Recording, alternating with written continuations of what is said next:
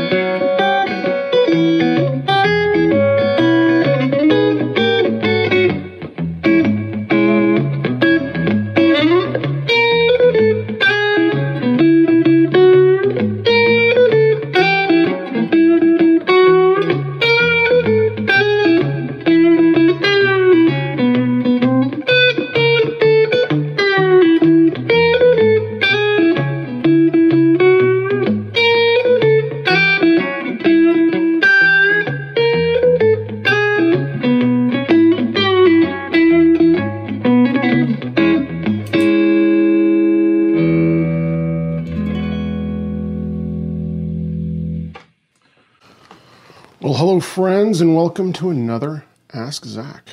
I hope you all are doing well. Uh, today, we're going to talk about uh, you know four tips to really kind of up your game as far as soloing. So, uh, yeah, just some some things that I've learned through the years from all the being around all sorts of crazy people and all the interviews and such that I've done, and just from personal experience. So, first, a little short pause for the cause. Um, you know, if you've been enjoying the show, uh, please go down and subscribe. If you've been watching the show for a while and you'd like to support it, go to askzac.com. And at the store, we've got you know, t shirts and mugs and caps and all sorts of things. So I really appreciate that. Uh, keeps, the, keeps the show going. All right. So here are four tips. First, um, first tip is to get a looper. Uh, you know, I, uh, you know, the, the looper I have is just this MXR clone looper. And I guess it's supposed to be like a clone trooper or something. Anyway, uh, I don't have any kind of MXR endorsement and they didn't give me that or anything. That's just one that I picked up used. Um, got it from a coworker at Truetone. And I had been using a Ditto looper, the little mini one that just had a single foot switch and a single knob. And I just found that hard to use. And this one, uh, you know, has two foot switches and a single knob, and it's still simple and easy to use, but yet it's a little more intuitive, and uh, having the uh, the two foot switches helps.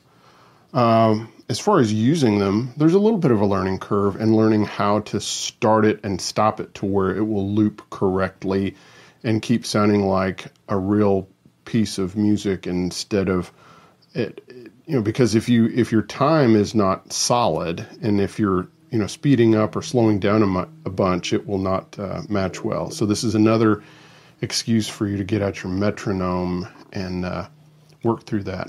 So yeah, so number one is get a looper. Okay, number two, and also just kind of a little aside, I recommend that what you play be something simple, uh, and, and, that way it's just you know not something crazy busy going on. Um, you know, so I just did like a, a kind of a, a little walking bass line that I played on the on the telly and uh, and just put that on there. You know, just a one four five thing. Uh, yeah, and don't use a lot of effects on there either. Uh, you can put effects on your guitar when you're soloing over the top of it. I think that just works better and sounds better instead of having a bunch of delay and other stuff going on all the time. Uh, the next would be to sing. So, number two is sing. And what I mean by that is while you have your looper going uh, with a you know some type of rhythm changes of some kind that you're working on, and again, it's such an easy easy tool because you can put any pattern that you're having trouble with, and you can just lay down the changes, you know, the rhythm changes on your guitar and then you can start working on things. And one of the best ways is to sing over those changes. You know, just kind of scat or hum or grunt or what, whatever you think. And I was trying to think back where I first heard this from. And I believe it was uh, somebody told me that when uh, Dann Huff was uh, producing Rascal Flatts, uh, of course, Dann Huff's an amazing session guitar player and record producer that's produced all, all sorts of acts. And so most of the time, he's just using session guys. But because Ras- the Rascal Flatts guys were, uh, you know, also musicians, they would be utilized on on the sessions also. And so Joe Don Rooney, who's the guitar player in the band, uh, well, as part of the the actual you know owning members of the band, he uh, you know he would also get to play on the records, and he would play most you know I think all or most of the guitar solos. So of course he's got Tom Bukovac, and you've got Dann Huff as a producer, and uh, so Dann Huff's kind of input to Joe Don Rooney when it came time to play solos on the Rascal Flatts tunes was sing it first. So I believe they would send him the tracks and he could go home and kind of think through some stuff and kind of sing along with it. And then he would work up a guitar part and then they could put it on top of there. And that's great, you know, because what you sing is going to be more melodic and make more sense than what you might just play. Because so, t- so many times when we're playing guitar, there's so much muscle memory that's involved because that's a lot of guitar playing is is you know you learn these patterns and you learn these things and they're fine but you need to break out of those and to make your guitar playing interesting, you need to play melodies, you know, little mini melodies. Uh, not that you have to play the melody of the song itself, but even you know your guitar solo or guitar parts should seem like counter melodies and points of interest. Um, you know, when you get down to it, that's our job as musicians and guitar players is to keep the listener interested and so if you just keep playing kind of the same thing throughout a song, it's pretty darn boring. I think, and I, I do a whole another video, and I probably will at some point on critical listening. And when you're listening to great albums, start listening to how things change from the intro to the verse to the chorus to the bridge. All these things are done to keep the listeners interest going.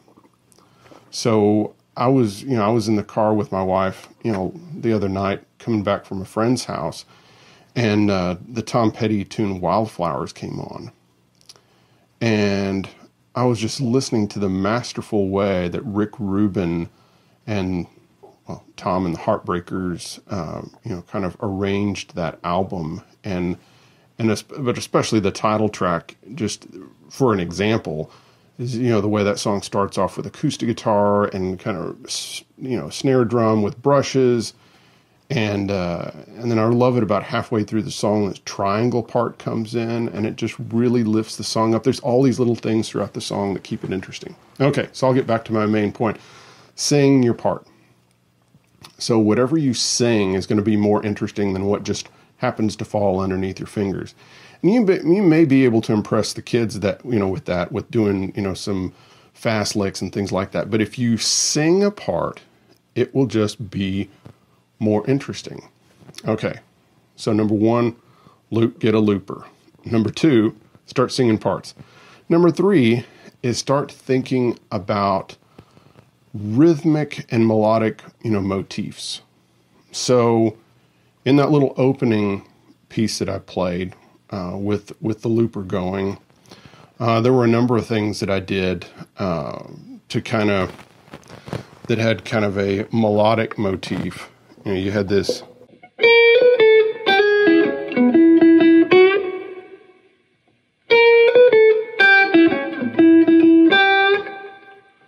And so you had a, uh, you know, it kind of, it, you know, it was played over the one chord and the four chord, and you know, and, and by what I was playing, you could tell I was playing the four chord.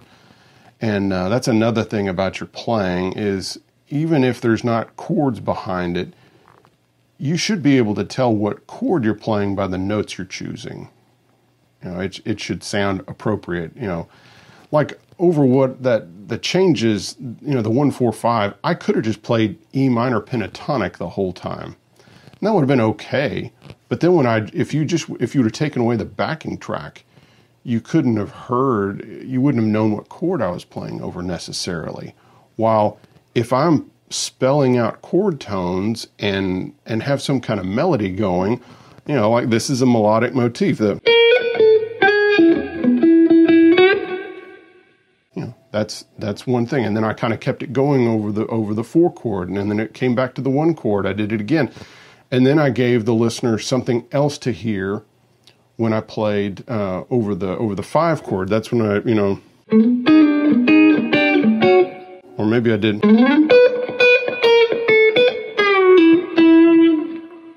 But those things keep it uh, interesting, and so there's like there's some melody and and kind of connective tissue, and uh, that that's important to have, you know, to keep the the listener interested. If it's just just a bunch of notes, you're going to wear people out. But when there's a melody to it, and someone can walk away from when you soloed and they start going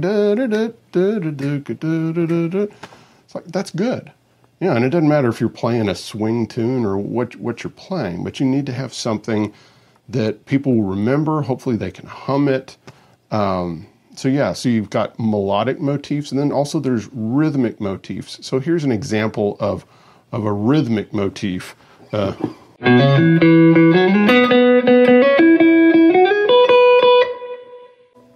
okay, so there I had da da da da da da da da da da da da da, and so that uh, you know, even though I wasn't repeating you know the exact same you know melody over and over again, I mean there was some repetition there, but still it was the rhythmic thing. And so, you know, you might want to do that over the one chord and then you do something else over the four chord. You know, you don't want to just wear that out. But um, yeah, that's a, a big part of keeping things interesting is having motifs. Don't wear them out, but just have those things that you come back to. And another thing you can do is just play, you know, something at an at an octave or play something up a third. Yeah.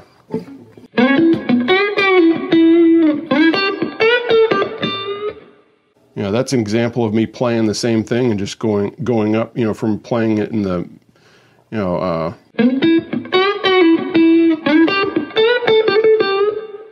you know, there are, you know, it was the same fingering, but I, you know, I took it up a, you know, I guess that's a minor third, and uh, you know, and played that, and that that's interesting. Or you can play. That's interesting, you know, because there's there's a melody there, there's a motif. So uh, yeah, those those are good.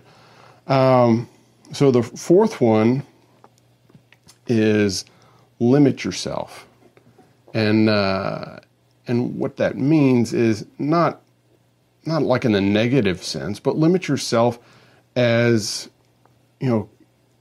I think back to uh, I did an interview with Redd Volkaert uh, last year, and he was talking about playing the Don Kelly band, where he was the only soloist, and you know you'd be playing a you know a four hour night, and every single intro, outro, solo, and multiple solos during every song, they're all you, and you've got to find some way to keep it interesting. So he would think he would limit himself when he was playing a solo. So let's say he did the first one kind of like himself, like, you know, the way Redd Volkaert would play a solo. Well, the next time he might say, well, I'm going to go to the neck pickup or both pickups and I'm going to try to play like Chet Atkins. Or I'm going to go to the back pickup and instead of playing like me, I'm going to play like James Burton. Or I'm going to play Don Rich or Pete Anderson. Or let's say you're playing blues, and let's say I'm going to play this solo like Albert King. And the next solo, I'm going to play like early BB King, where I'm not going to do uh, vibrato.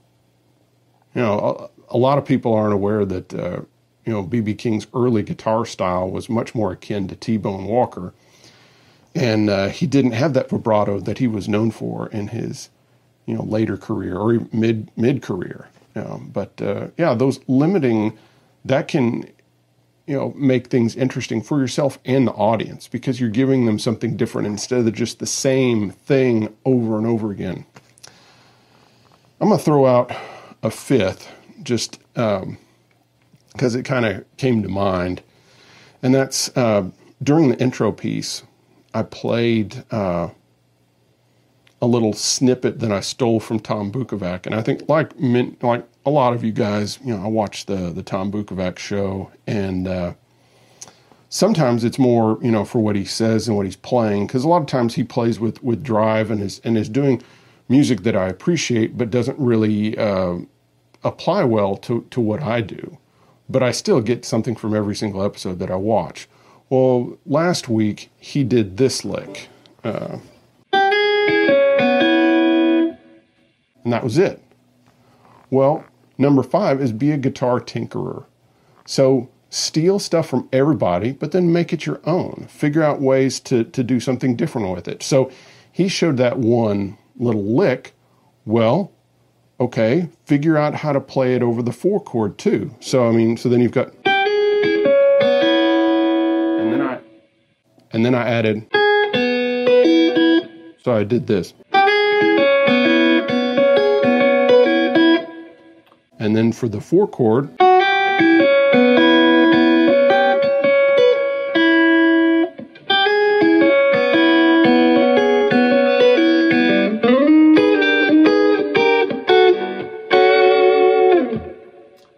And so be a guitar tinkerer. That's number five, is take things, you know, steal things from others. I mean, that's, you know, that's what, you know, that's why Tom's doing those videos, and that's why everyone. That's why I'm doing these videos. It's like take anything and everything that I'm doing, steal it, take it, you know, and do something new with it. Take it and, and make a variation of it, you know, because I didn't just, you know, get up and play.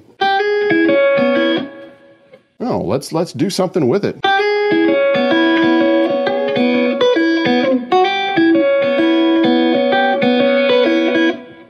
So, Number five, be a guitar tinkerer. Take all sorts of licks that you've learned from your heroes and things that you've made, even things you've made up yourself, and find ways to tinker with them and rearrange them.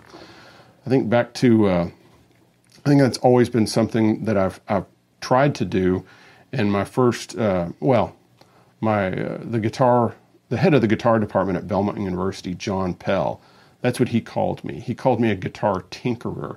And I don't know if that was meant as kind of a, a rub or a, or a compliment, uh, but he's right. I am a guitar tinkerer, so every little thing that I that I learn, I try to take it and manipulate it and see how many different ways I can use it and make it you know part of myself because I've never been really good at just mimicking what other people did. So, all right, well there you have it for today. Uh, I hope you've in, enjoyed it. I hope you will, uh, you know, pick up a, a, looper and start practicing. I hope you will start uh, singing along with the looper, start figuring out what you've sung. You know, I hope you will start thinking about either rhythmic or melodic motifs to make your solos, you know, more interesting. I hope you will, you know, limit yourself in different ways and maybe try to play a solo like uh, you know favorite guitar player and then do another one like a, a, different one. Or maybe you limit yourself by using a different pickup or a different sound or something like that. And be a guitar tinkerer. You know mess around take apart rearrange and uh, you know make it your own. All right guys. Well thank you so much for watching. I hope y'all have a great week. Bye bye